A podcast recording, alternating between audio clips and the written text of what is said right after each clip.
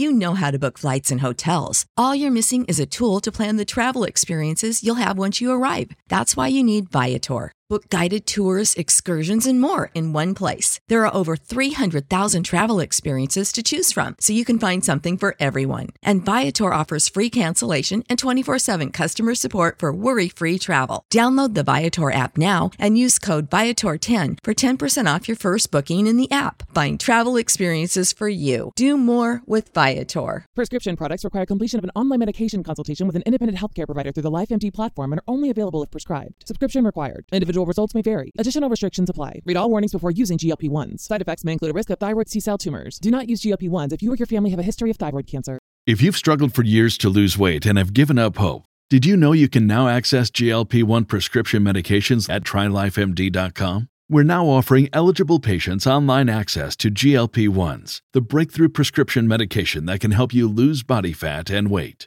Listen to what people are saying. It's fun to put on jeans that you couldn't get into 6 months ago. Every morning, I look forward to getting on the scale. For anybody who's struggling with their weight, it's a godsend. And here's the best part. Your insurance may cover 100% of the cost of your medication. So go to TryLifeMD.com to have your eligibility checked right now. Get started today at TryLifeMD.com. That's TryLifeMD.com.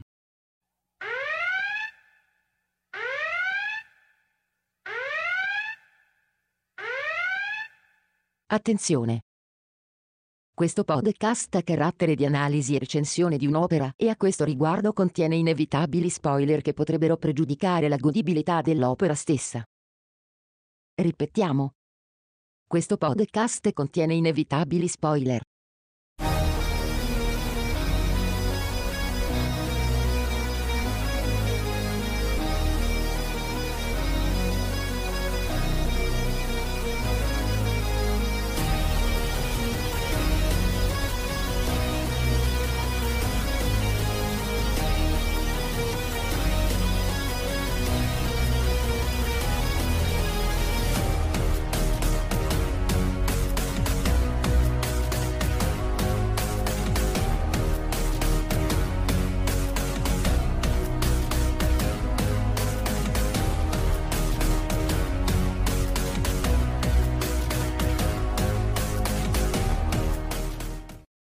Buonasera popolo di Star Trek, siamo qui stasera in una veste un po' inedita con questa regia un po' spartana perché, come vedete, manca Jared della pagina Star Trek Discovery Italia, che ha avuto un piccolo problemino tecnico, ha tentato di installare il sistema olografico di comunicazione sul computer, è proprio un sistema, è crollato a catena come l'Enterprise, ma ci raggiungerà sicuramente nelle prossime puntate. Siamo qui con Sofia, che studia al Dams, quindi se non sbaglio. Sì, studio al Dams e studio televisione, radio e cinema, tutto ciò che ha a che fare con i mass media.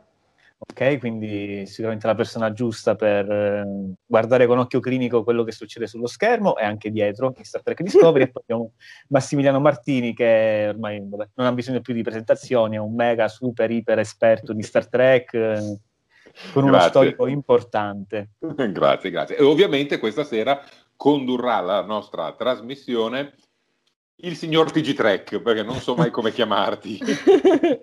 Sì.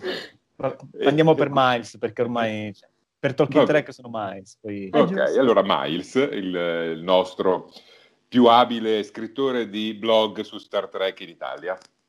Non ce ne sono moltissimi, quindi accetto il complimento, ma va bene così. Possiamo ricordare che all'interno della puntata di stasera, come tutte le sere, ci saranno degli spoiler riguardanti l'episodio, e quindi noi consigliamo a tutti i nostri affezionatissimi di andarsi prima a recuperare l'episodio, prima di appunto assistere a questa nostra dieta, perché faremo spoiler come se non ci fosse un domani, soprattutto perché appunto dobbiamo giudicare la puntata in modo più o meno aspro, e già vedo Max che se la ride.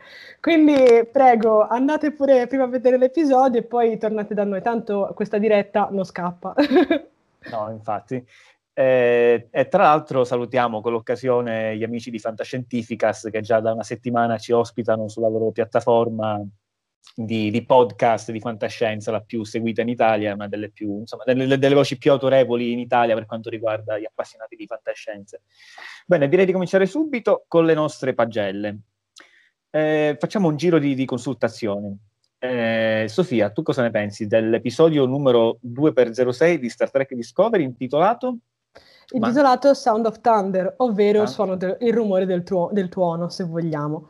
Esatto. Allora, a me l'episodio è piaciuto particolarmente, infatti ho deciso di dargli un bell'otto, perché ci sono state molte cose che mi hanno convinto e c'è stata proprio una parte che era andata proprio come speravo che andasse, come avevo già anticipato nell'episodio precedente. E l'unica cosa è che verso la fine sono successe un paio di cosine che, così come era successo anche nello scorso episodio, non mi hanno convinto del tutto e quindi mi hanno un po' costretta ad abbassare leggermente il voto. Comunque per me questo episodio merita tanto ed è un 8 pieno. Ok, Max?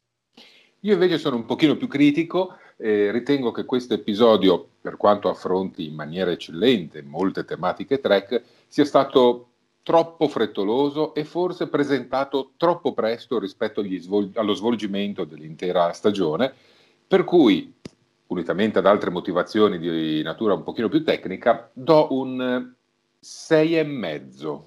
Wow, cavolo! Maniche strette questa sera per Max. Tocca a te.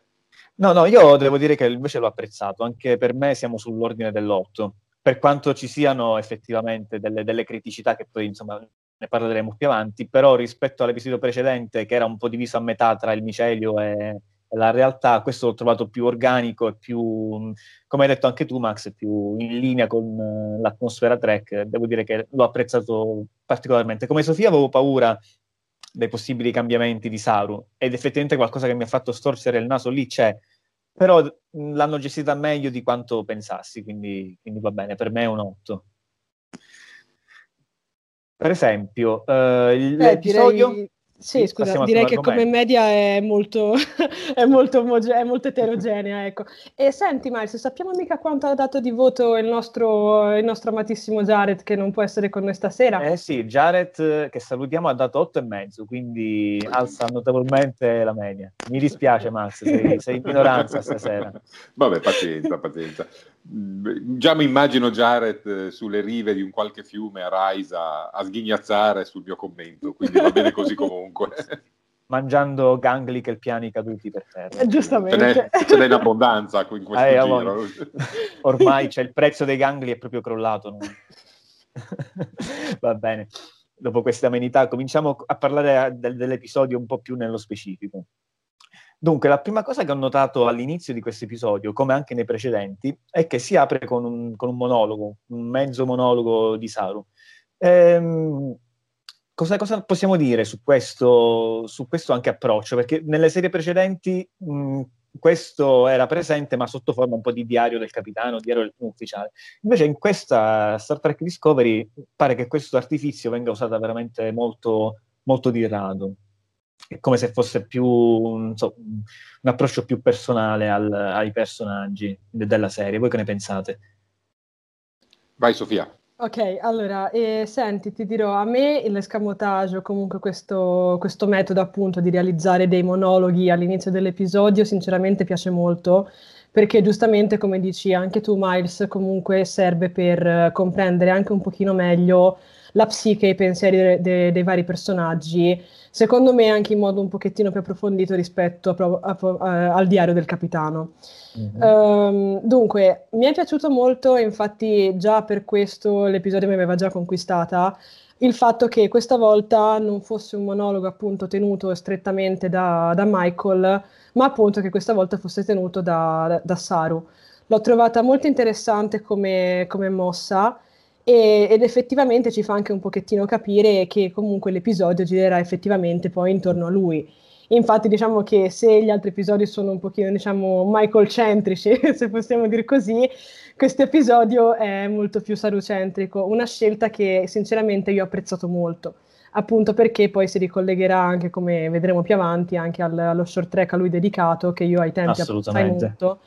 E quindi ti dirò, questa intro mi è piaciuta veramente tanto, ecco. Max?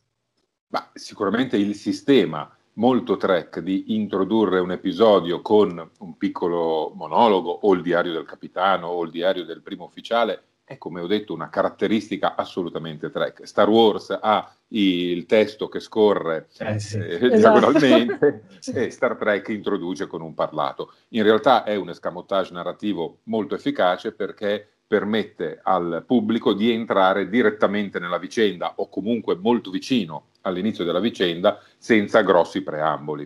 Ed è una cosa che... Adesso no, scusa, mi sento interrotto. No, vai pure. No, perché pensavo che sì, giustamente abbiamo parlato di questo monologo che introduce Saru e l'argomento di questo episodio, però stranamente subito dopo vediamo il dottor Culber nella stessa scena. Questa è una cosa che mi ha stupito particolarmente, perché non mi aspettavo di rivederlo così presto. Anche perché cominciano a crearsi un po' dei parallelismi tra quello che è successo a Saru e quello che è successo a Culber, cioè la scena in cui Saru viene visitato dalla dottoressa e anche il dottor Culber riceve un po' un'analisi. Mi sarei aspettato una chiusura circolare, cioè alla fine dell'episodio un ritorno su Culber con una riflessione sulla sua condizione o un piccolo evento che lo riguardasse, e questo mi è venuto a mancare. Negli altri episodi precedenti c'era maggior rispetto di questa circolarità narrativa, si ritornava al punto di partenza con l'evoluzione. L'esempio più banale, Michael che dice ho dei problemi all'inizio, non voglio parlare con Spock, non voglio più vedere Spock, e alla fine dell'episodio si ritrova a cambiare la propria opinione, dice no, invece parlerò con Spock, rivedrò Spock. Ecco, questo tipo di discorso un pochino mi è venuto a mancare, però non è di certo determinante per il mio 6,5. Che poi in realtà Culber ha di nuovo una scena più avanti nell'episodio, però sì. non è una chiusa, è una scena, un intermezzo tra il big plot e l'altro, no? Ed è in questa prima scena che già cominciamo a capire che il nostro Saru sta cambiando in qualcosa che non si capisce bene che cos'è. Le vostre impressioni su questo mutamento? Perché so che Sofia era terrorizzata. Sì. C'erano due cose che mi terrorizzavano molto in questo episodio, che erano appunto Saru e Culber. Io ero terrorizzata appunto da loro due. E allora, senti, sarò sincera, per quanto riguarda Culber sono stata molto contenta di come l'hanno trattato, e sinceramente io mi aspettavo che comunque sarebbe riapparso subito all'interno di questo nuovo episodio. Non so perché avevo come un sesto senso, dicevo ok, tanto vedrai che andrà così, e infatti così effettivamente è andata. Però anche, come poi vedremo dopo, ha avuto un'evoluzione, o comunque sta mostrando quel tipo di evoluzione che io mi aspettavo e che io speravo. Sì, perché non è lo stesso Culber che... Esatto, ed era appunto la cosa che io speravo di più. Per quanto riguarda invece il discorso di Saru, diciamo che... mi ci è voluto un attimo per abituarmi a questo nuovo Saru, che dunque, come sappiamo, è ben diverso rispetto al Saru che abbiamo imparato un po' tutti ad amare nella prima stagione. È un Saru diverso, è un Saru che già si dimostra, non dico più aggressivo, ma comunque più sicuro di se stesso e anche, volendo, forse più orgoglioso. E ti dico, all'inizio non mi aveva convinto del tutto, sarò sincera, perché mi sembrava che questo cambiamento stesse avvenendo in un modo troppo radicale. Però poi c'è stata una scena che andremo ad analizzare dopo che me l'ha fatto piacere tantissimo, e ho reputato essere una delle scene più belle appunto che ho visto per adesso all'interno di questa seconda stagione, che avesse a che fare strettamente con lui. Non mi voglio dilungare altro, quindi... No, ma tra l'altro non so se Max vuole aggiungere qualcosa. Altrimenti... Io dico solo un dettaglio. Per quanto mi riguarda, io continuo a sperare che la storia di Culber evolva in maniera che non sia... chiusa su se stessa, ma abbia poi a che fare con la trama principale, perché sennò sarebbe una grande delusione. Sì. E per quanto riguarda invece il mutamento di Saru, l'ho accennato prima, secondo me è accaduto tutto troppo velocemente, e poi quello che accade sul pianeta è ancora troppo veloce per essere giustificato a livello di narrazione. Una cosa che non mi è piaciuta in assoluto del mutamento, in questo caso fisico, di Saru, sono state le... Ok, ne parleremo quando arriviamo. Dopo ne parleremo, e anche io lì avrò da farle belle morbide, perché anche a me sono state veramente... Cioè, è una delle due cose che veramente... No. Esatto. No, ragazzi, non... no. Sempre a discapito di questo intro molto che il piano, che poi si rivela in realtà meno più generalista del previsto, abbiamo una scena subito dopo che ci parla dell'angelo rosso, dopo vari episodi che quasi ce lo siamo dimenticati. C'è quella scena molto bella che anche Sofia penso tecnicamente l'avrà trovata fatta bene, con la grafica in CGI, questo schermo olografico che gira con la camera da presa che gira attorno agli attori e questa grafica messa in post-produzione che gira contemporaneamente. Sì. Ed era proprio lì che io stavo avendo nausea, non ne potevo più. Sì, in effetti è un po' disorientante, però è un po' disorientante, però comunque se ci facciamo caso, almeno io ho notato che all'interno di almeno di questa seconda stagione di Discovery i movimenti di macchina, soprattutto all'inizio degli episodi, sono molto molto fluidi e sono anche molto molto rapidi. A me viene in mente per esempio la scena, una delle scene iniziali degli scorsi episodi, quando abbiamo Burnham che corre nel ponte e la telecamera praticamente le ruota intorno come se avesse vita propria. Diciamo che ho notato che ci sono molte scene appunto dove la telecamera fa un po' quello che le pare e dove gira attorno appunto agli attori. A me sinceramente queste scelte registiche non dispiacciono, perché secondo me possono sì dare la nausea, però almeno secondo me dal punto di vista visivo possono anche dare una certa un certo diciamo scioglimento a tutta la scena, insomma una certa guardare dopo mangiato certo ovviamente. Beh, diciamo che sicuramente io vedo un poco di Jonathan Frakes in questo approccio, perché anche lui ama queste angolazioni, come si chiama, angolazione tedesca, una cosa del genere, quando quadri la scena con un angolo che non è perfettamente orizzontale, una cosa del genere. Comunque è quella scuola lì, sì. Appunto parlavamo dell'angelo rosso. In questo episodio viene detto chiaramente che l'ipotesi più probabile è che l'angelo rosso non sia un essere angelico, ma un'entità, un umanoide dotato di tecnologia che la flotta stellare non conosce e che sta viaggiando nel tempo con un proposito ben preciso. Voi cosa ne pensate di questa teoria? Personalmente, guarda, ti dico subito, la mia teoria è che l'angelo rosso sia una donna o comunque un essere di sesso femminile che abbia addosso una tuta di qualche natura, come poi alla fine dell'episodio ci viene fatto notare grazie alla supervista di Saru, che effettivamente viaggi nel tempo e abbia uno scopo che scopriremo un pochino più avanti. Azzardo un'ipotesi, la butto proprio lì. Ti posso interrompere? Vai. La andiamo ad analizzare un po' dopo l'ipotesi, quando poi arriveremo alla scena in cui Saru e Siranna, sua sorella, vedranno l'angelo. In questo momento vorrei capire cosa pensate di questo scontro ideologico che si sta creando piuttosto chiaramente tra il capitano Pike e per esempio Ash Tyler su questo argomento, che mi sembra che siamo veramente agli antipodi. Pike mi sembra che stia accettando ciecamente, e anche Burnham stranamente, stia accettando ciecamente il fatto che questa sia un'entità, che sia un'entità benevola, e quindi bisogna seguire questi segnali con un po' di fiducia, mentre chiaramente Tyler della sezione 31 non è affatto così rilassato. Voi da che parte stareste, Max? Dalla parte di Pike, perché dalla parte della sezione 31 non mi ci voglio sedere, però... Però effettivamente penso che entrambe le posizioni siano volutamente mostrate come estremiste, un po' per alimentare questa dicotomia, diciamo, che l'intera stagione si porta dietro, un po' perché è ciò che ci aspettiamo da una sezione 31 e un personaggio pulito, positivo come Pike. Probabilmente, almeno secondo me, la verità sarà un po' nel mezzo. Certo. Sofia? Ma senti, anch'io distinto ti direi che per amore della scienza seguirei di sicuro Pike, anche per, appunto, per scoprire effettivamente cos'è che si cela dietro questo tanto acclamato mito dell'angelo rosso, che effettivamente è ovvio che ormai ha destato la curiosità in tutti quanti noi. E ti dico, in realtà riguardo questa storia dell'angelo rosso mi rimane sempre un grosso punto interrogativo, e in un certo senso non mi pongo tante domande, perché ormai ho capito che Discovery ci butta avanti molte ipotesi, molte cose, e poi ce le farà capire più avanti. Quindi ti dirò, tra tutti gli interrogativi che possa avere, quello dell'angelo rosso è quello che mi preme un pochettino di meno, e quello forse su cui... Questo è un problema, tutta la stagione è ruota su questo.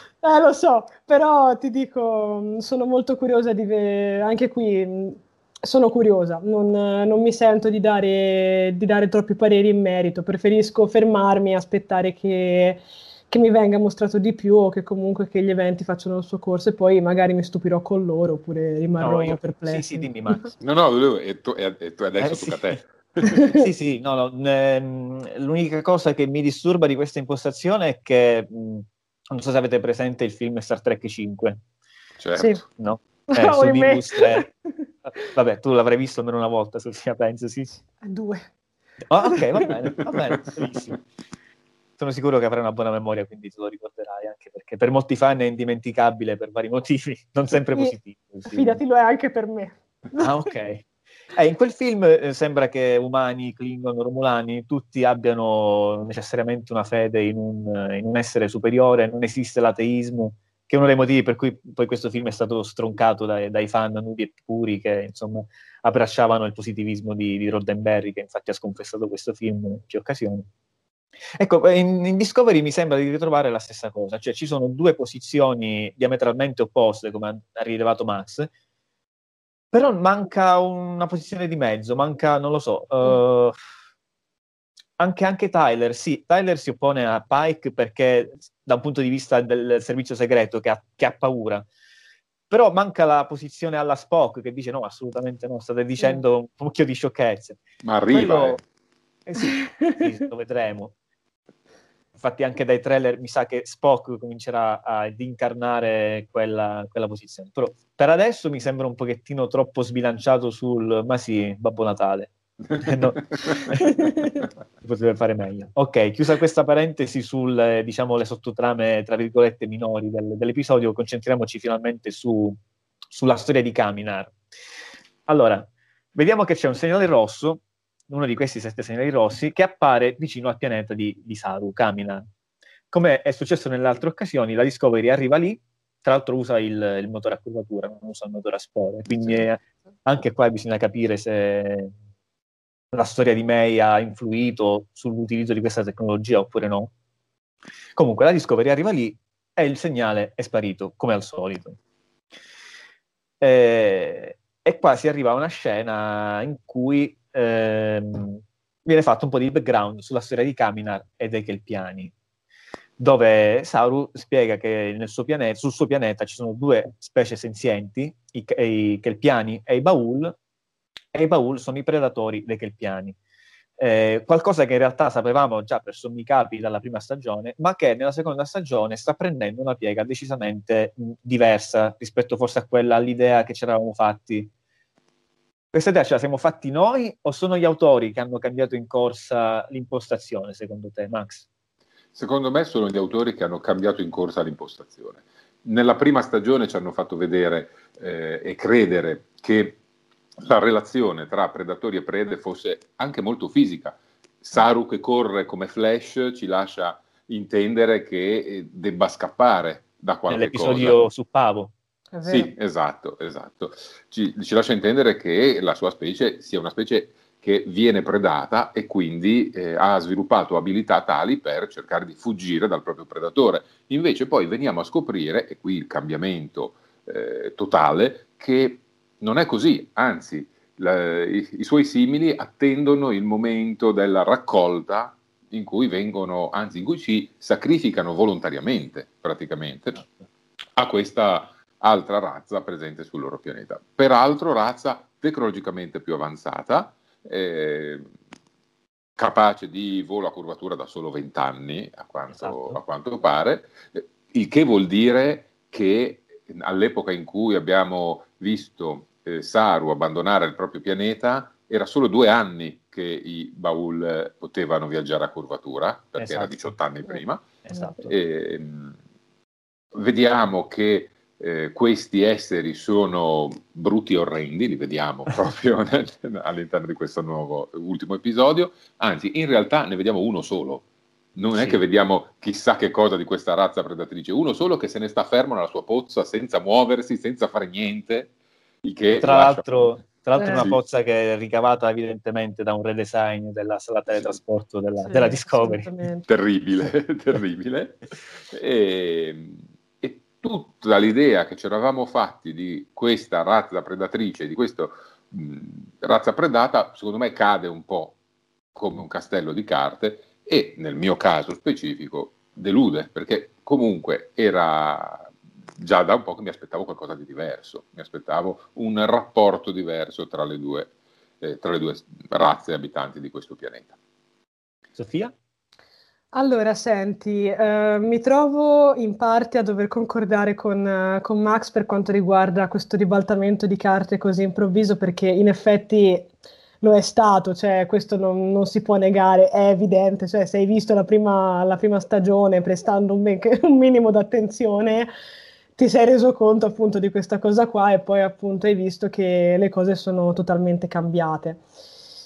E senti, allora, a me sinceramente tutta la parte di questa storia per quanto riguarda il pianeta di Kaminar, quindi anche poi tutta l'evoluzione che noi vedremo di Saru, quello che succede una volta che non ha più i gangli, eccetera, a me sinceramente è piaciuta molto.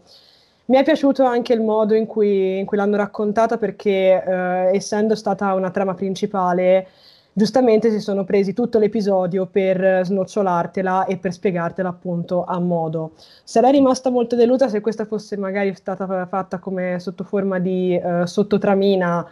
Tra l'altro come abbiamo... sono quasi due episodi se consideri che tutta la storia del Varai è cominciata nell'episodio 4. Sì, se ci pensi sì, e ti dico, a me più questa cosa... Esatto, a me questa cosa è piaciuta molto, anche perché ti dirò, a me il corto, come avevo già accennato prima, era piaciuto veramente tanto, era tra i miei preferiti, e qui mi ha fatto anche piacere effettivamente rivedere proprio anche il suolo di Kaminar, e rivederlo anche uguale, giustamente, a quello che avevamo appunto visto nello Short Tracks. Ma sai perché? Come? Sai perché? Sai perché era uguale? Come mai? Perché Doug Jones ha dichiarato che hanno girato lo Short Track e questo episodio contemporaneamente. Mi sembra giusto. Quindi, sì, per ottimizzare ovviamente. Vabbè, giustamente hanno risparmiato, beh, è giusto. È... Oddio, dire che hanno risparmiato considerando quello che hanno costruito sia in produzione che in produzione, no. Però hanno ottimizzato sicuramente i costi, hanno dato una coerenza stilistica, insomma hanno fatto bene. Giustamente.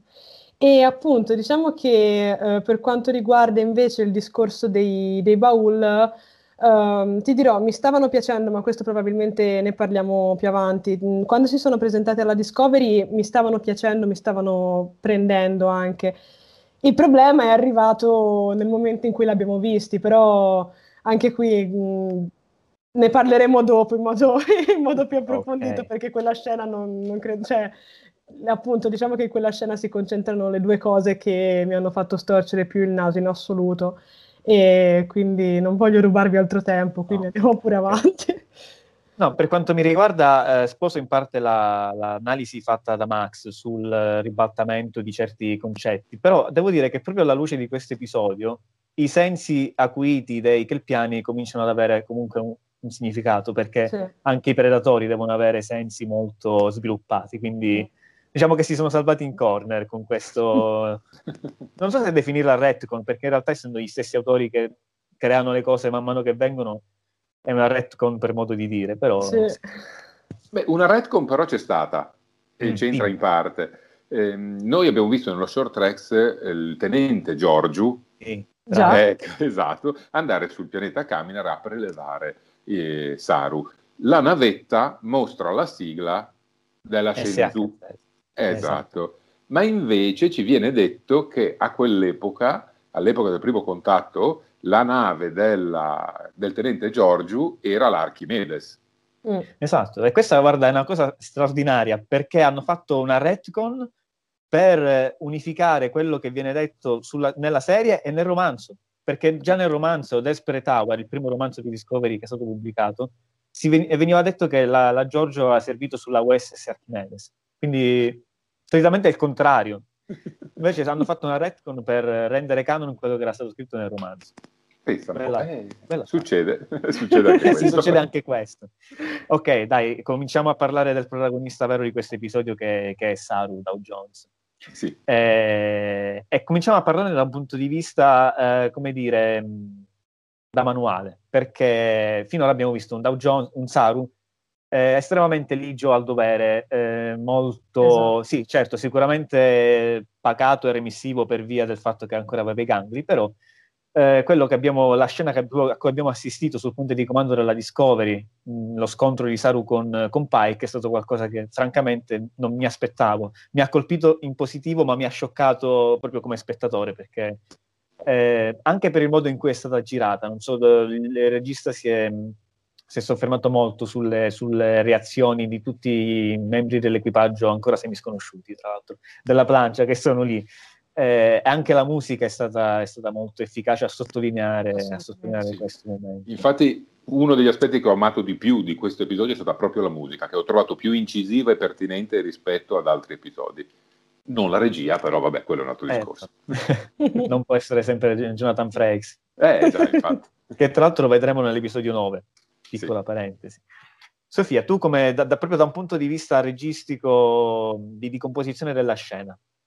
Allora, senti, dal punto di vista di composizione della scena, ti dico, come molte altre scene che ci ha presentato questa seconda stagione, credo che sia stata una scena veramente ineccepibile e, a mio parere, bellissima. L'ho trovata molto diretta, l'ho trovata che trasmetteva questa tensione che c'era nell'aria, perché effettivamente... così come noi non riuscivamo esattamente a capire o comunque a stare dietro a questo cambiamento così appunto improvviso di Saru, anche gli altri membri della Discovery erano piuttosto destabilizzati, e questo comunque il regista ce l'ha fatto ben vedere, appunto facendoci dei primi piani ben approfonditi e ben accurati dei vari personaggi che si voltano a guardarlo piuttosto basiti. Per quanto riguarda dal punto di vista invece della recitazione, io credo che qua Doug Jones sia stato veramente meraviglioso dal primo momento fino alla fine dell'episodio. Mi è piaciuto sempre, tranne in una maledetta scena, appunto, di cui parleremo dopo. E, però appunto diciamo che anche qua Discovery continua a confermare il fatto che la recitazione è alta, che il livello comunque della serie è alto, comunque è tornato ad essere alto, e appunto non ho niente da dire, non ho niente da dire in merito, se non appunto fare tanti complimenti al comparto tecnico, almeno fino adesso, per come hanno gestito questo episodio. Io ho trovato, devo dire, convincente anche Anson Mount, perché ha un'espressione che non si capisce se è intimorito o insomma si sente un po', come dire, sminuito nel ruolo di capitano in quel momento, non sa come uscirne in maniera pulita, diciamo. E se ci facciamo caso, diciamo che il tutto parte da quando Saru si rifiuta quasi si rifiuta di alzarsi dalla sedia del capitano. Sì, no, quasi proprio se l'è dimenticato. Cioè, parte tutto di lì, perché esatto. E sinceramente mi è piaciuta questa cosa, che Saru comunque, nonostante, io credo che l'avesse sentito Pike entrare dalla porta, perché ormai con questa cosa che ha perso i gangli voglio pensare che adesso sia diventato appunto... che abbia acquisito molta più autostima rispetto a quella che aveva prima, e il fatto che l'avesse totalmente ignorata e continuasse a guardare lo schermo l'ho trovato una cosa fantastica. L'ho adorata.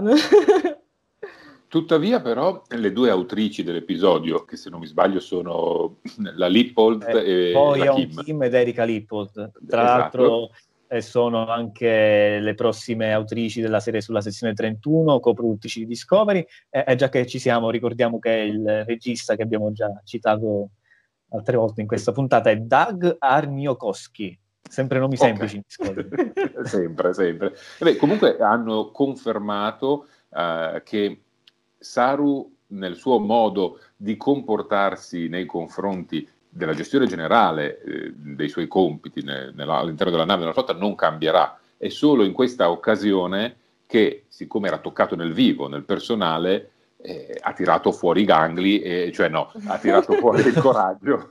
Meno male che non ha tirato fuori gli altri gangli. Mamma mia! Ha tirato fuori il coraggio e si è imposto, però normalmente rimarrà un caro, amabile Saru di quartiere dopo. Ma secondo te quindi Pike aveva ragione a non volerlo coinvolgere, visto che effettivamente poi ha reagito in modo molto... cioè, sull'onda dell'emozione? Ma l'errore è stato mandarlo giù, mandarlo nel suo villaggio, e personalmente, volendo giocare con il mondo di Star Trek, secondo me doveva andare Pike giù. In quell'epoca vanno i capitani, anche se c'hai un piccolo pericolo, Ba'ul che ti minaccia, ci lasci il timoniere a comandare la nave e vai giù a farti il primo contatto. In effetti, sai, era una considerazione che non avevo pensato. Invece manda Saru e Michael, per carità, due comandanti, nulla da dire, però ci va il capitano, cioè, in questo periodo storico ci vanno i capitani. Beh, questo sì. Sì, però ti dico, comunque come giustamente dice anche Saru e così come dice anche Michael, in effetti, cioè, comunque Saru sarebbe stato, non dico necessario, ma quasi per questo primo contatto, perché giustamente, essendo un primo contatto, i Kelpiani non avevano mai visto effettivamente un essere umano, quindi forse mandare giù due esseri umani sarebbe stato piuttosto traumatico. Quindi ti dico, io sinceramente approvo il fatto che siano andati giù appunto Saru e Michael, soprattutto alla luce poi del rapporto che si sta sviluppando tra i due, quindi io su questo non ho niente da dire e vado tranquillamente contro Max, anche perché secondo me comunque il problema dei Ba'ul è tutt'altro che piccolo, anzi, se poi vediamo come si evolve la cosa, insomma, effettivamente, cioè, io fossi stata in Pike, credo che sarei rimasta anch'io sulla Discovery, avrei mandato qualcun altro, insomma, giusto per avere dall'alto il monitoraggio della situazione. Prego, Miles, scusa se ti ho interrotto. Sì, no, ma a proposito delle politiche della flotta stellare in questo periodo storico, XXIII secolo, pre-serie classica, la gestione dell'Ordine Generale 1, ovvero la buona vecchia cara prima direttiva, che fine fa? Perché... insomma, stanno forzando veramente parecchio la mano con questo Ordine Generale 1, anche perché in una scena, se non ricordo male, Burnham dice che in realtà i Kelpiani conoscono la curvatura perché l'hanno vista usare probabilmente ai Ba'ul, anche se non la posseggono loro, quindi questo potrebbe autorizzare il primo contatto.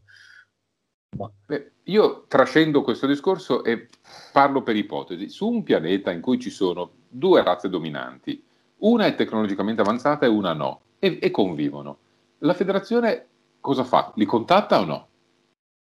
Bel dilemma. Cioè, effettivamente siamo abituati a ragionare con una razza dominante sul pianeta, una specie dominante sul pianeta, e ci si rifà al fatto che questa specie abbia raggiunto o meno l'utilizzo della curvatura. Ma se solo metà del pianeta ha fatto l'uso di curvatura, cosa facciamo?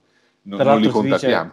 Si dice che i Ba'ul sono degli isolazionisti, quindi hanno evitato i contatti con la federazione, per questo.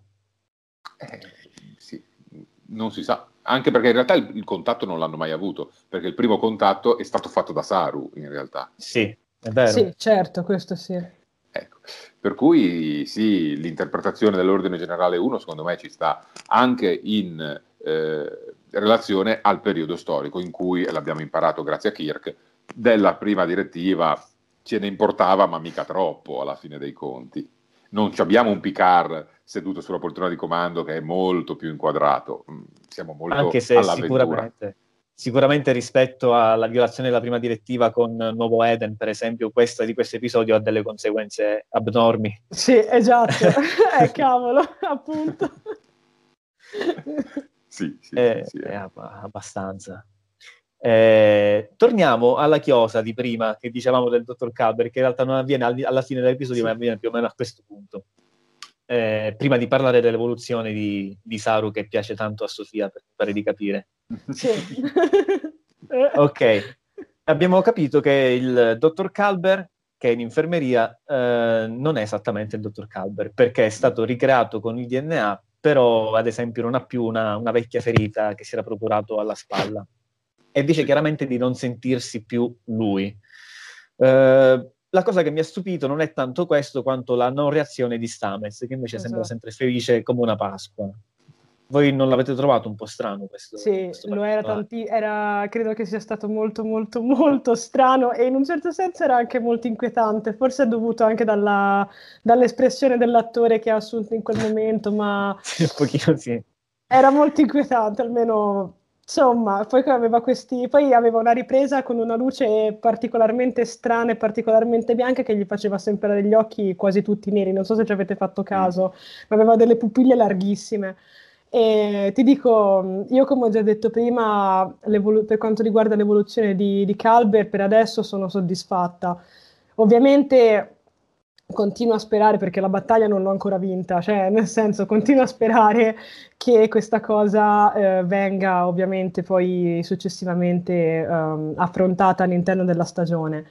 Però ti dico, come reintroduzione, perfetto, era proprio quello che speravo, quindi un Culber disorientato e, se vogliamo, anche impaurito, e anche lui con degli occhi molto particolari. Non so, forse è stato un piccolo dettaglio, ma mi sembra che c'è stata un'inquadratura dove lui viene ripreso da molto vicino nel viso, sì, e sì, noi gli vediamo anche a lui questi occhi molto scuri e con molti riflessi all'interno, che mi hanno un po' ricordato alla buona gli occhi di Lorca quando li vedemmo per la prima volta. Però non credo che le cose siano collegate, almeno non, perdonatemi, la mia asineria si fa sempre sentire. Forse a livello subliminale. Sì, capito, quindi e anche questa cosa mi è piaciuta, insomma. Poi mi è piaciuto molto anche il fatto che l'attore sia stato quasi monoespressivo, ma molto inquietante pure lui, cioè è stato molto inquietante come ritrovo, ecco. Beh, in rete è trapelata l'ipotesi che il Culber rigenerato sia il Culber dello specchio. Penso però che in questa stagione di specchio non ne vogliano più parlare, per cui, o comunque non inserirlo. Basta la Georgiou. Esatto. Riguardo invece Stamets, io penso che Stamets tutto sommato sia consapevole di questo cambiamento e in qualche modo stia attendendo, perché lui stesso è cambiato nel momento in cui è entrato per la prima volta a contatto con la rete del micelio. Ricordiamoci all'inizio lo Stamets burbero, scontroso, che è diventato lo Stamets amichevole, amorevole, che più o meno è adesso. E Culber può aver fatto l'opposto. Una Culber buona teoria. Giusto, infatti, è vero. Ora parlo... Sì, ho letto anche una teoria che prendo molto tra virgolette, che mi lascerebbe molto deluso se corrispondesse poi a realtà, che in questo cambiamento in cui il corpo di Culber è stato rimesso in sesto, sia stato operato anche un cambiamento a livello mentale che l'abbia portato a non essere più gay. Questo perché c'è un po' di freddezza nei confronti di Stamets. Sì, anzi, a un certo punto si ritrae dal tocco. Si ritrae l'ho anche dal tocco. Anch'io, però non lo so, cioè, se li mangiano vivi, se fanno. Esatto, anch'io penso che sarebbe un pessimo messaggio. Prima lo uccidono, poi lo fanno diventare etero. Penso che la comunità non la prenderebbe. Esatto, però l'ho letta su internet questa ipotesi, l'ho trovata abominevole in termini di narrazione. Se fanno una cosa del genere è terribile, però potrebbero anche semplicemente trollarci per ora, farcelo credere, ecco. Tra l'altro un piccolo particolare su questa scena: il dottore dice, anzi credo forse, non so se è il dottor Stamets, che la cicatrice che aveva sulla spalla se l'è procurata cadendo da un picco roccioso a Cabo Rojo, che si trova a Porto Rico. E questo è un omaggio all'attore, perché Wilson Cruz è nato a New York, però ha origini portoricane. E quindi già nella scorsa stagione avevano cercato di inserire un riferimento a Porto Rico e questa volta ce l'hanno fatta. Ok, direi di mandare un contributo video in cui il nostro caro Doug Jones ci parla della creazione di Kaminar insieme alla designer di produzione Tamara De Verel, così poi rientriamo nuovamente nel loop dei Kelpiani e proseguiamo la puntata. A fra poco. Captain, you are needed on the bridge. What is it? We have detected a new signal. The red signals, the breadcrumbs that have been sprinkled across the universe for us, lead us to Kaminar in Episode 6. Commander Saru, that's... Yes. Kaminar is my homeworld. And that is my first time back to my home planet in teens of years, maybe more than that, because of flashing back to the short film where Lieutenant at the time, Georgiou, finds me and makes contact with me and scoops me up into the Starfleet system. Thank you, Lieutenant Georgiou. Don't thank me just yet. If you come with me, everything you know will change. I was forbidden to go back there. That was the one condition by which I could join Starfleet. But then now going back, it's a whole nother thing because I've learned something about myself. Kaminar is populated by two sentient species. My people, the Kelpians, and the Ba'ul. The Ba'ul are your predators. Well, in episode 4, I went through Varai.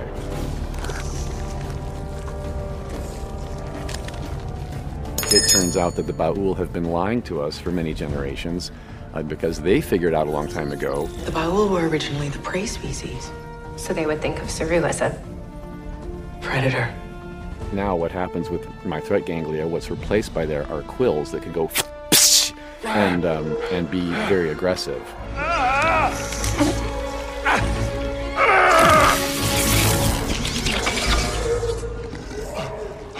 And I've lost all my fear, which is kind of a how gorgeous is it to, you know, be afraid of everything all the time and have to play that into a character. And now it's like, I ain't afraid of nothing, okay? So it's really empowering. And action! The production design was so gorgeous. The production design team did a smash bang up job on creating Kaminar in the world that I come from. So Kaminar, we were given some idea of what the writers wanted for Kaminar. They referred us to the Musgum huts, which are these earth-made mud huts by the Musgum people of Cameroon in Africa. So we started with that, and then the set designer, Emily Poulain, had this great inspiration and stuck up pictures of Saru on her wall and said, let's take the shapes of the Kelpian face and put it in. I was like, wow, genius. So we created these shapes within the huts, these conical huts that reflected the shapes within Saru's face. We didn't build them out of mud, we built them out of molded pieces and a metal substructure, and we put lights in them, you know, always adding an element of technology. But that was sort of the start of it, and then we had our fantastic set decoration and greens department, like basically create plants and furniture and things from their world. And we had sourced stuff as far as Africa and brought it in, and India. So we really played around with a lot of different ethnic communities on our own planet to embellish and create this world.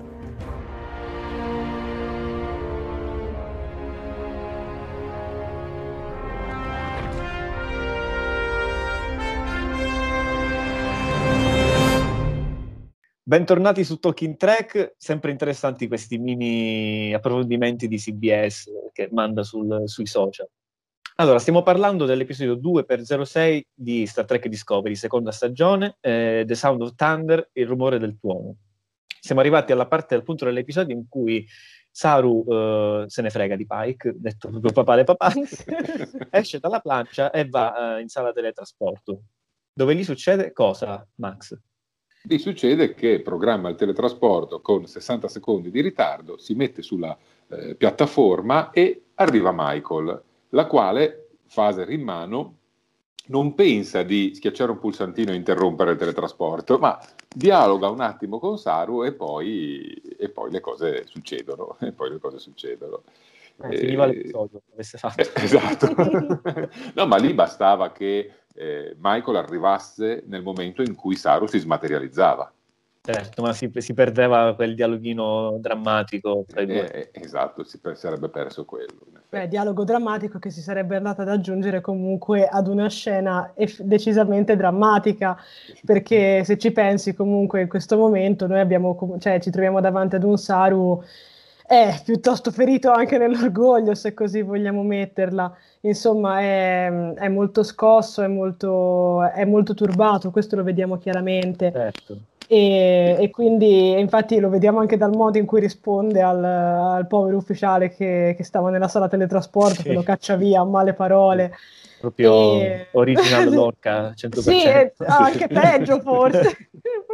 Ma secondo voi si sta andando ad offrire per salvare la nave o sta andando a regolare i conti? Ma sai, penso un po' entrambe le cose, anche perché non abbiamo sottolineato che a questo punto già Saru ha avuto il suo, diciamo, incontro con la sorella Siranna, esatto, interpretato da Anna Spear, che ovviamente aggiunge carne al fuoco. perché sì, ovviamente c'è, Saru deve salvare la nave, deve salvare il suo popolo dai Ba'ul che minacciano di fare saltare in aria ogni villaggio, ma ovviamente c'è anche questo elemento molto personale di salvare la sorella alla quale ha raccontato, insomma, il perché se n'è andato tanti anni prima da Kaminar. Tale sorella che però è anche, come si dice, diciamo sacerdote, se non sbaglio, sì, che fa un po' da tramite tra appunto gli abitanti di Kaminar e i Ba'ul.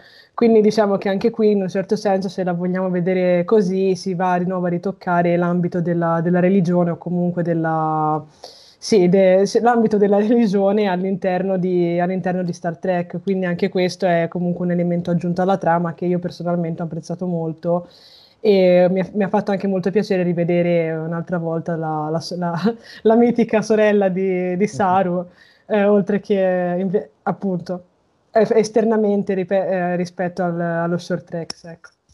Tra l'altro il padre di Saru era anche lui un sacerdote, quindi... Sì, esatto. Sì. Diciamo che a parte l'indottrinamento culturale, proprio la famiglia di Saru aveva un ruolo importante in tutto il grande equilibrio dei Ba'ul, sì, che poi si rivela fallace. E infatti in questa scena in cui Saru si teletrasporta su una delle navi,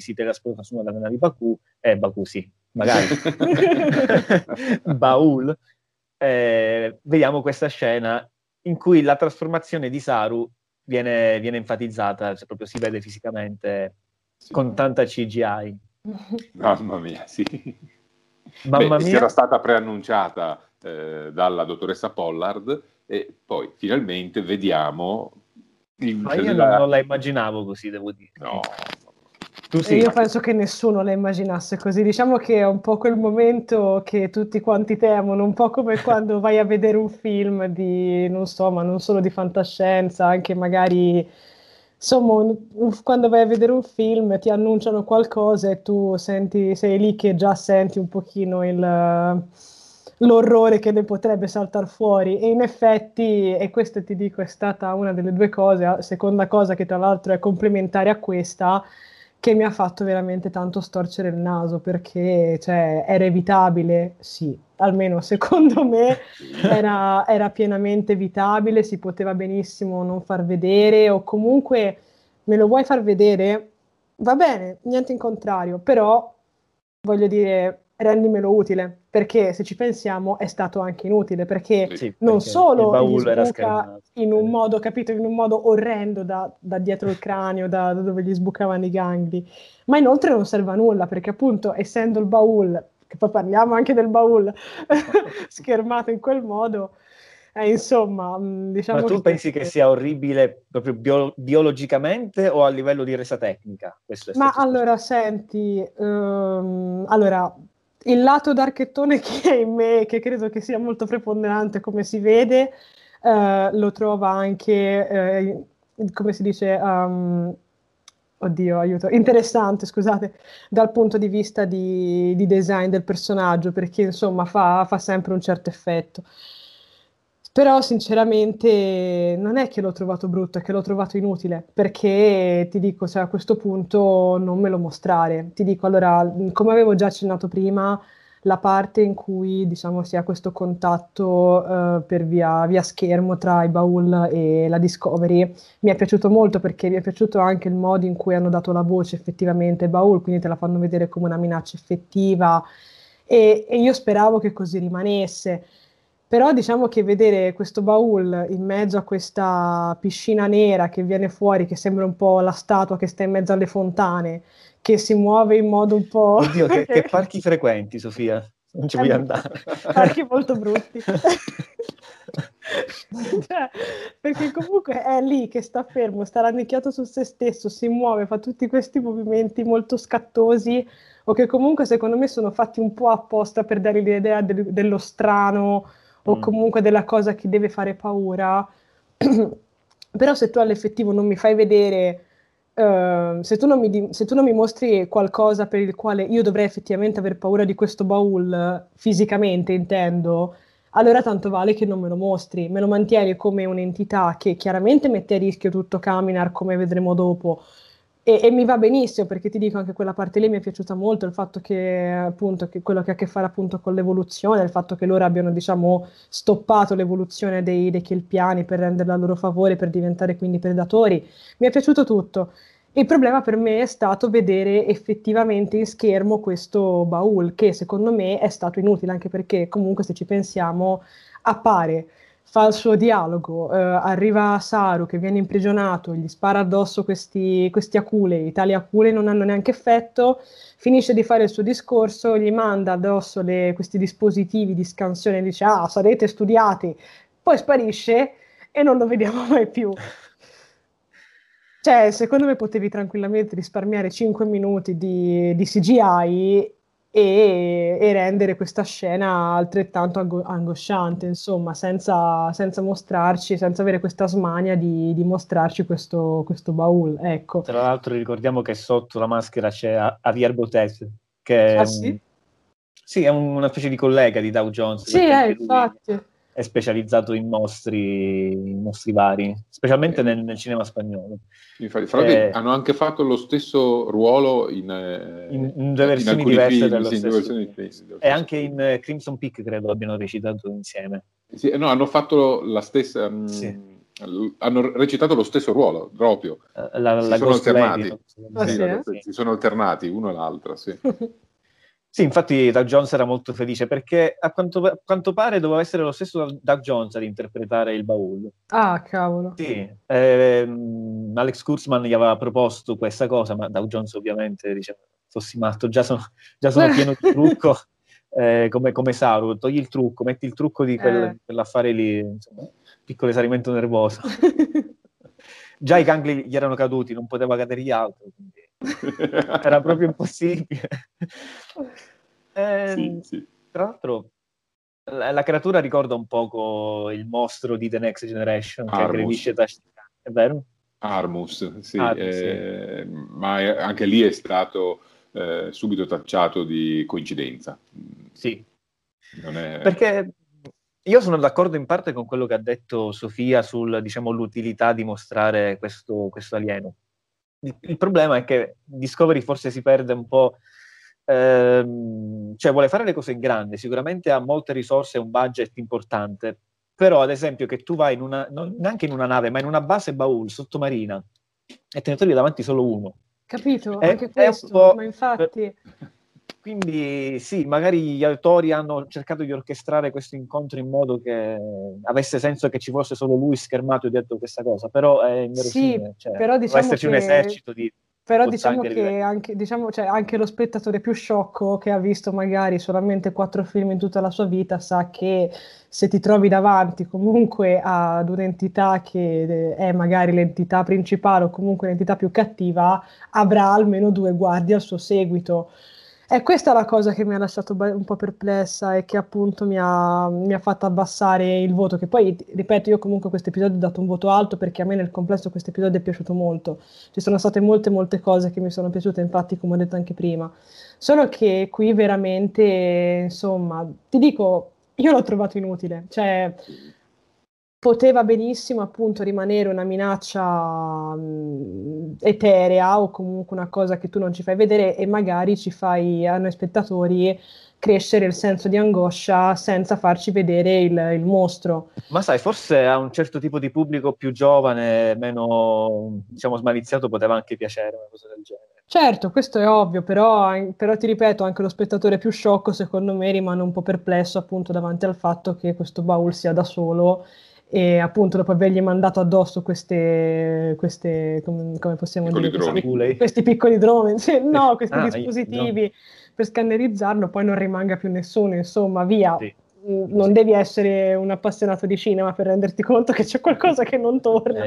Però... sì, quello è un grosso problema. Anche se ho apprezzato la forma acquatica dell'essere, perché si ricollega al fatto che i Kelpiani lavorano, vivono immersi nell'acqua, raccogliendo alghe, quindi chissà come è cominciato poi millenni prima questo rapporto, infatti, tra le razze. Ma infatti ti dico, dal punto di vista di design niente da dire, cioè è bello effettivamente, cioè almeno a me è piaciuto e l'ho trovato molto particolare, però all'effettivo inutile. La scena che mi ha disturbato di più non è stata tanto Armus, chiamiamolo così, vabbè, è il Ba'ul, né Yakulei, che vabbè, anche lì forse un ragazzino poteva anche trovarlo interessante. Se avessero venduto le action figure di Saru, già quest'ora avrebbero dovuto venderne due, una con i gangli e una che spara le cose. Con i pezzetti da mettere in modo... Esatto. Quello che mi ha disturbato di più invece è la scena successiva, quando Super Saru si libera con un atto di forza dalle catene e prende... A parte che non capisco perché in tutti i film, quando ti arriva il drone che ti deve trapanare il cervello, arriva sempre lentissimo. Ma perché? Stiamo sempre parlando dello spettatore più sciocco che si rende effettivamente conto del fatto che c'è qualcosa che non va. Infatti ti dico, come l'episodio precedente era l'episodio di San Valentino, questo sarebbe dovuto essere l'episodio di Halloween, con la paura spicciola, però non c'erano le date, quindi l'hanno fatto lo stesso, ecco. Alla fine più o meno funziona perché il personaggio piace. È uno dei personaggi che ha fatto più breccia nel pubblico. E comunque c'è questa dicotomia molto Star Trek cosa della minaccia che poi si viene a scoprire che in realtà non è così cattiva per un motivo, perché è cattiva e basta. È un po' una storia come la Orta o come lo stesso Tardigrado della prima stagione. Questo l'ho apprezzato abbastanza. Questo è molto Trek. Questo è molto Trek. Sì, è anche molto bello. Però... I Ba'ul comunque hanno commesso, cioè è come se a 33 anni arrivasse uno e mi ammazzasse perché non devo vivere il resto della mia vita. Comunque hanno fatto qualcosa di abbastanza grave anche loro. Dici? Direi. Cioè non saprei da che parte stare, perché tornando alla prima direttiva, sì, c'è stata adesso un'interferenza bella grossa, ma sia i Ba'ul che il Piani mi sembrano potenzialmente pericolosi entrambi. Quando il Ba'ul dice non sapete chi vi siete messi dentro la flotta stellare, là mi ha fatto pensare. Sì, certo. Beh, in effetti adesso i Kelpiani sono tutti senza gangli, sono tutti potenzialmente aggressivi, potenzialmente pericolosi e chissà che cosa possono diventare. Ma spieghiamo perché sono senza gangli. Sono senza gangli perché hanno utilizzato, perché la Discovery ha emanato le onde sonore catturate dalle entità che abbiamo visto negli episodi precedenti, che aveva scatenato il Varai in Saru, la Caronte, la sfera la Caronte, e utilizzando le stesse risonanze ha fatto sì che tutti i Kelpiani maturassero, avessero tutti il Varai e uscissero belli dalle loro capanne senza i gangli vecchi, ma con i gangli nuovi, in un processo che per loro è durato pochi minuti, per Saru invece è durato un episodio. Credo che Burnham dica di isolare delle frequenze particolari per accelerare il processo a un certo punto, quindi e tra l'altro sempre in questa scena vediamo che Saru comunica con la Discovery più o meno nello stesso modo in cui ha comunicato tanti anni prima con la Filippa Giorgio, alla MacGyver. Ha preso pezzettini di droni Ba'ul rotti e ha fatto un comunicatore. Chissà perché nella serie questa abilità non viene sfruttata tanto, perché lo vediamo più che altro dietro una console scientifica, come un qualsiasi altro ufficiale non ha. Invece chi vediamo in una scena dietro una console scientifica è Arian. Già, giusto. Interpretata da un'altra attrice, non è quella della prima stagione. No, infatti, finalmente le danno qualcosa da fare, ma hanno cambiato l'attrice. Chissà perché. Secondo me o non era bravissima a recitare o forse non sopportava tutte quelle ore di trucco. Sì, può essere. Tra l'altro questa attrice è più robusta, è più fisica. Sì, assolutamente. Mm-hmm. Poi non so se abbiano cambiato anche doppiatrice, perché comunque mi sembra che abbia una voce un pochettino più impostata. Forse, non so, è la figura che emana questo aspetto più intimidatorio, non lo so. Più intimidatorio, chi lo sa. Comunque anche in questo caso le due autrici hanno promesso che si vedrà ancora Ariam e si ne saprà qualcosa di più. Comunque evidentemente è una sorta di cyborg, perché riesce a decifrare tutti questi dati della sfera in breve tempo, il motivo per cui su Twitter l'attrice ha detto umana potenziata, ma tanto anche potenziata, molto, decisamente. Io ho trovato abbastanza come dire, non me l'aspettavo e mi ha fatto piacere che abbiano ripescato la storia della sfera anche in questo episodio, perché quello sembrava un episodio molto autoconclusivo e invece veniamo a sapere che non solo la sfera ha avuto un senso per Saru, per accelerarne l'evoluzione, ma ha un senso anche per la sottastellare, perché adesso si trova con una caterva di dati da analizzare. Sì, e tante risposte. Già la seconda volta che la sfera salva la situazione. La prima recupera Spock, esatto. La seconda invece fornisce tutti i dati storici e poi la frequenza per scatenare un cataclisma immane su Kaminar, perché adesso davvero chissà che cosa succede. Tra l'altro una delle teorie che ho letto è che proprio questi dati della sfera potrebbero spiegare come mai anche nella serie classica i personaggi sembrano avere una qualche minima cognizione del luogo dove stanno andando, anche se nessuno l'ha mai visitato prima, per esempio. Sì, certo. Giusto, è una bella interpretazione. Potrebbe essere. Infatti. Una domanda, ma i Ba'ul che hanno raggiunto tecnologia e capacità di curvatura, ma perché non se ne sono andati? Banalmente. O comunque, cioè, ok, qua ci predano, ci trattano male, ce ne andiamo, arrivederci, grazie. Ma forse il loro isolazionismo li porta a proteggere il pianeta e a starsene per i fatti loro lì. Anche. Sì, vabbè. Quelle sono le domande che da spettatore uno si pone e dice, ma magari datemi una spiegazione, ma una battaglia in effetti, non è che uno chiede tanto. Stati cattivi al 100% avrebbero anche potuto sterminare i Kelpiani, esatto. È problema. Quindi chissà se comunque anche a loro occorre, cioè questo equilibrio magari si traduce in qualche altra cosa, ci sarà qualche cosa per cui hanno bisogno dei Kelpiani, o hanno bisogno di Kaminar, chi lo sa? Beh, sì. Sono domande dello spettatore che non sappiamo se gli autori si sono... Infatti, grosso problema. E finalmente arriviamo alla rivelazione finale dell'episodio, vediamo l'angelo rosso, l'hanno visto tutti, questa volta lo vede anche Saru e sua sorella Siranna. Esatto. Impressioni su questa scena, Max? Ma innanzitutto io penso che l'angelo rosso in realtà non abbia bisogno della Discovery, lui manda un flash rosso che magari fa parte del processo di trasferimento tachionico con cui arriva lì, poi arriva e risolve le cose e se ne va, non è che ha bisogno di qualcun altro che interviene. Se ci si pensa, anche quando ha salvato durante la terza guerra mondiale tutta quella comunità, ha fatto tutto da solo. E idem nell'altra occasione lui risolve le cose da solo, ci si ritrova in mezzo alla Discovery solo perché sta seguendo questi segnali rossi che anticipano la venuta dell'angelo rosso.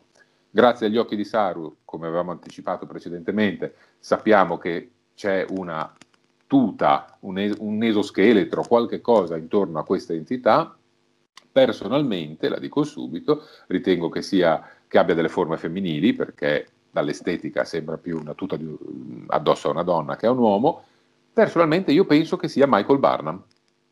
Addirittura? Dici? Io penso che sia Michael Burnham del futuro che torna a sistemare qualche cosa che secondo lei ha lasciato a mezzo e che questo poi sia correlato al motivo per cui Spock non ne parlerà mai più. Interessante. Cavolo, molto interessante. C'è anche chi sospetta che possa essere una versione futura di Spock. Anche. Potrebbe essere. La teoria che va per la maggiore è che sia un iconiano, perché anche hanno un aspetto simile, ma è un aspetto simile che si è visto solo nei videogiochi, credo, in Star Trek Online. Non credo in Star Trek, Max, si sono mai visti effettivamente. No, si è parlato degli iconiani, ma non si sono mai visti, infatti. Oppure ho letto anche un'altra teoria che potrebbe essere uno dei famosi protettori, quelli della serie classica che costruivano obelischi. Giusto. Perché fanno parte di quelle razze che comunque hanno già interferito in un modo o nell'altro con la storia. E cosa ne pensi di questo fatto che secondo Tyler stia manipolando il destino dell'umanità? Cioè, se non fosse Burnham, mettiamo. Ok. Perché sta facendo questo? Cioè la Discovery in realtà serve perché, avendo il motore a scorie, per esempio, è riuscita ad essere lì su Nuovo Eden, dove un'altra nave della sottostellare non sarebbe mai arrivata in tempo. È un'entità malevola o benevola? Perché non è chiaro. Secondo me persegue un proprio scopo, non con una volontà benevola o malevola, ma un proprio scopo. il significato glielo attribuisce lo spettatore, cioè colui che guarda, in questo caso l'equipaggio della Discovery, la flotta o la sezione 31, e avrà, a mio parere, anche in questo caso una sorta di ambivalenza. Per alcuni sarà un significato positivo e accettabile, per altri no, però lo scopriremo solo molto più avanti. Ecco. Sofia, secondo te? Ma io non ho niente da aggiungere perché concordo pienamente con tutto quello che hai detto. Grazie. Quindi non ho niente da aggiungere. Poi, come ho già detto all'inizio, non vorrei essere ripetitiva, ma diciamo che questa cosa dell'angelo rosso mi lascia molto trasportare, nel senso, sono curiosa di vedere dove andranno a parare. Per adesso non mi sono fatta particolari teorie, appunto, a parte aver letto anch'io quella riguardo allo Spock del futuro, però diciamo che per adesso non dico che me la lascio scivolare addosso, perché così sembrerebbe che non mi stia piacendo per nulla, però diciamo che aspetto che mi illustrino di più e poi magari comincerò a parlarne seriamente. Tocca a te, Miles. Una teoria estemporanea che mi è venuta proprio in questo momento sentendo i vostri commenti. Chissà se avrà a che fare con la famosa guerra temporale di Enterprise. Questo viaggiatore abominio. Beh, sai, Enterprise l'hanno già citata in varie occasioni, naturalmente. Sì. Non penso, però anche questo è sul piatto.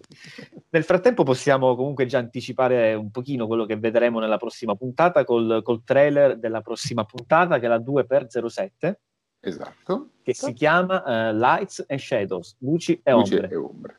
Prego. I know the well was very deep, where she fell very slowly. But she had plenty of time as she went down to wonder what was going to happen next. Shuttle 5 approaching the anomaly. I've lost them.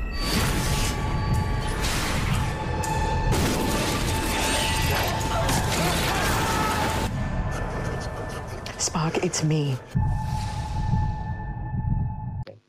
Bentornati su Talking Trek, siamo nella parte finale della puntata dedicata all'episodio 2x06 di Sound of Thunder, ma adesso analizzeremo il trailer che abbiamo appena visto nell'episodio che vedremo venerdì prossimo, qui in Italia, che si chiama Lights and Shadow. Prego, Max. Luce ed ombre, vediamo il grande ritorno di Filippa Georgiou, che sferra un bel calcio volante come da tradizione, vediamo l'arrivo del Barba Spock, che appare chiaramente disturbato, vediamo un'anomalia spaziale, vediamo una navetta che perde contatto con la Discovery e delle forze aliene che danneggiano la navetta, perforano la navetta con questa sorta di tentacoli da Dottor Octopus. Esatto. E anche un Tyler, parlando di sezione 31 ormai non può mancare, che fa la sua parte. Che cosa ci aspettiamo? Che cosa ti aspetti, Sofia, da questo nuovo episodio?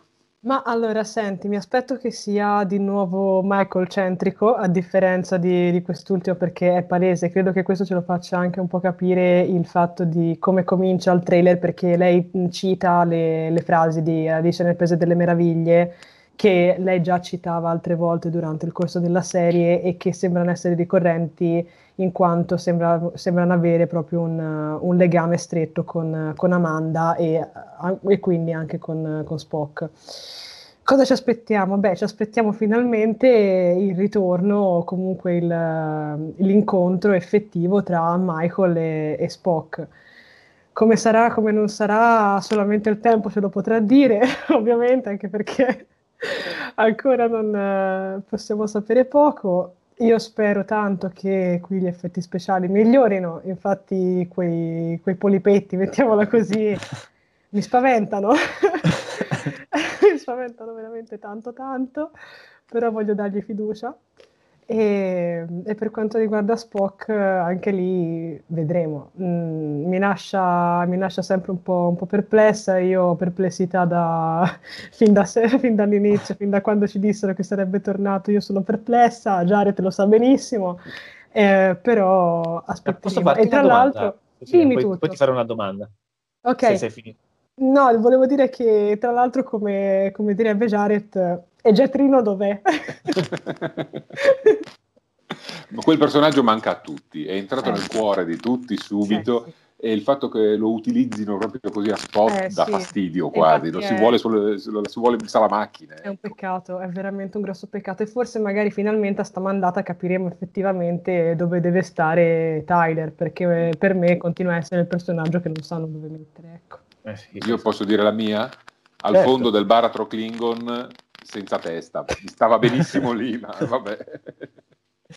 No, volevo chiedere a Sofia, perché ti ho visto molto perplessa sia in questo episodio che in quello precedente, ma così da noob, se non ti offendi. No, ma che figurati. Ma durante la prima stagione eri così perplessa o rimani perplessa?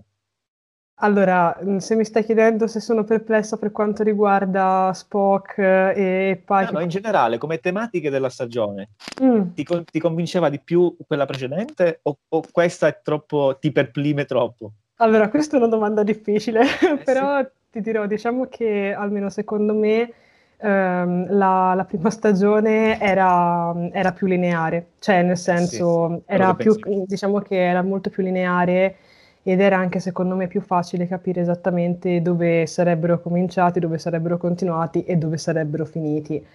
Per quanto riguarda questa seconda stagione, ti dirò, secondo me non hanno ancora trovato effettivamente il loro equilibrio, e questo ce lo dimostra anche il fatto che appunto in molti episodi viene messo un sacco di carne al fuoco e quindi magari viene coronato da un'unica trama principale come in questo caso, mentre invece altri episodi come i precedenti hanno avuto un sacco di sottotrame e una trama principale che sembrava essere diventata sottotrama a sua volta appunto a tutto il resto. Ti dirò, non saprei dirti quale delle due stagioni mi è piaciuta di più per il semplice fatto che comunque sono due stagioni, ma a parte quello, ma comunque sono due stagioni molto diverse, non me la sento ancora di metterla a confronto. Magari una volta che sarà finita mi riguarderò anche questa, poi farò un rewatch completo della prima e della seconda stagione e magari a quel punto potrò dire effettivamente la mia. Però sì, diciamo che questa stagione... mi sta lasciando perplessa, ma non nel senso negativo del termine necessariamente. Diciamo che non sono d'accordo su alcune cose, però questo farebbe perdere troppo tempo, quindi taglio. Okay. Sono curiosa di vedere come andrà avanti, questo sì, però non sono d'accordo su tutto, ecco. Vediamo Max. No, curioso di vedere come andrà avanti. Adesso arriva il momento in cui si giocano tutto, perché l'introduzione di Spock è un rischio enorme, perché se riescono... a gestire la cosa benissimo, ma si corre fortemente il rischio che Spock accentri l'attenzione in maniera totale su di sé, oscurando tutti gli altri, e quindi Discovery perda un pochino di senso. Bisogna vedere se gli autori sono riusciti a bilanciare molto bene questa presenza. E poi aggiungo un'altra cosa, mi è venuto in mente adesso un flash quando avete citato Amanda, la mamma di Spock, la diciamo matrigna mamma adottiva di Michael Burnham. C'è una scena in cui lei dice, parlando del trovare Spock, ci penserò io e va via. Giusto. E se fosse lei l'angelo rosso? Se ci fosse lei dietro l'armatura dell'angelo rosso alla ricerca del proprio figlio, a dire alla ricerca di Spock suona malissimo di nuovo, alla ricerca del proprio figlio o alla ricerca di una soluzione per tirare fuori il proprio figlio da questo stato mentale perso, rincorrendo i posti dove lui stesso si è recato. Quindi tu immagini una seconda stagione strutturata tutta alla uccidere per amore, sostanzialmente. Ecco, potrebbe esserci dietro una cosa di questo genere. Sarebbe una svolta pazzesca per il personaggio di Amanda. Beh sì, certo. Questo sì.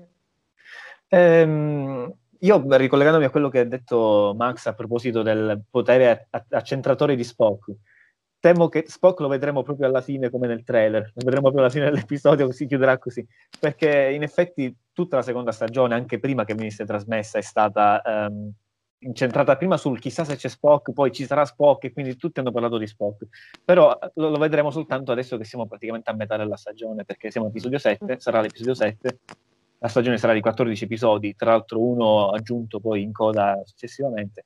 Quindi io sì, penso proprio che i restanti episodi saranno molto incentrati su Spock. Sì.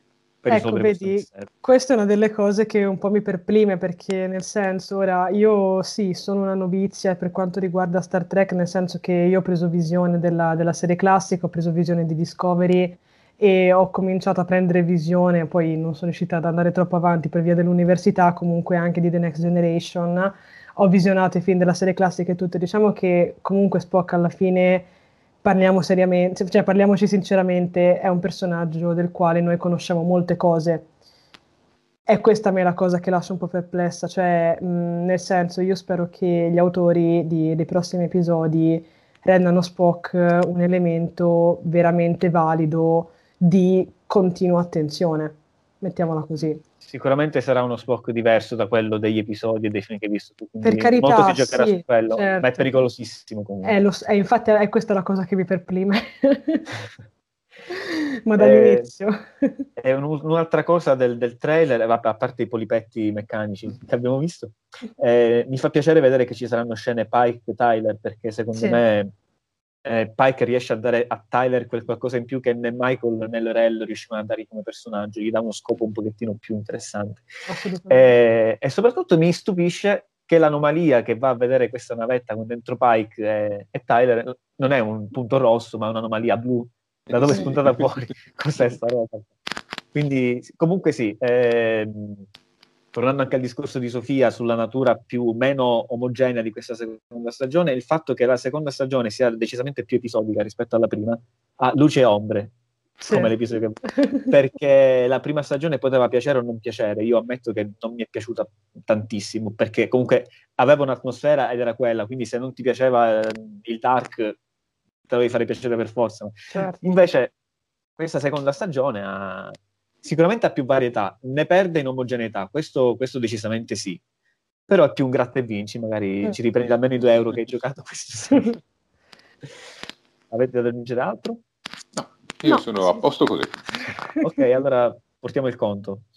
Ok. D'accordo ragazzi, grazie per essere stati con noi anche questa sera, questa puntata. Salutiamo gli amici di Star Trek Discovery Italia, gli amici di Geek Pizza e chiaramente i nostri nuovi amici di Fantascientificast che ci ospitano sulla loro piattaforma e tutti gli ascoltatori che ci seguono anche lì.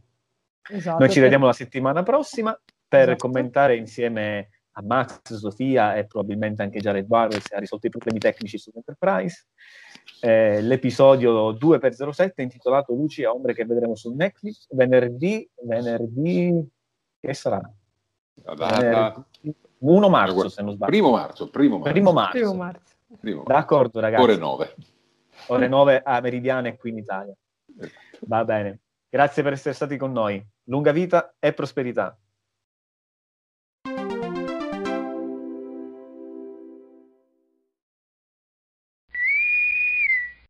Fantascientificast e Talking Trek sono produzioni amatoriali. Non si intende infrangere alcun copyright, i cui diritti appartengono ai rispettivi detentori. Fantascientificast e Talking Trek non sono in nessun modo affiliati o sponsorizzati da CBS Corporation o da chi detiene l'uso del marchio Star Trek in Italia. Il podcast ha carattere esclusivamente ricreativo e divulgativo, non ha alcun scopo di lucro e viene diffuso gratuitamente. Autorizzazione SIAE 56125359. Nessun byte e nessun tribolo sono stati maltrattati durante la produzione di questo podcast. Sick of being upsold at gyms? My guy, you're currently a base member. For $90 more, I can upgrade you to our Shred membership. For $130 more, you'll be a swole member. And for just $300 more, you'll reach Sweat Platinum. At Planet Fitness, you'll get energy without the upsell. Never pushy, always free fitness training and equipment for every workout. It's fitness that fits your budget. Join Planet Fitness for just $1 down and $10 a month. Cancel anytime. Deal ends Friday, May 10th. See Home Club for details. When you need mealtime inspiration, it's worth shopping Kroger, where you'll find over 30,000 mouthwatering choices that excite your inner foodie. And no matter what tasty choice you make, you'll enjoy our everyday low prices, plus extra ways to save, like digital coupons worth over $600 each week. You can also save up to $1 off per gallon at the pump with fuel points. More savings and more inspiring flavors make shopping Kroger worth it every time. Kroger, fresh for everyone. Fuel restrictions apply.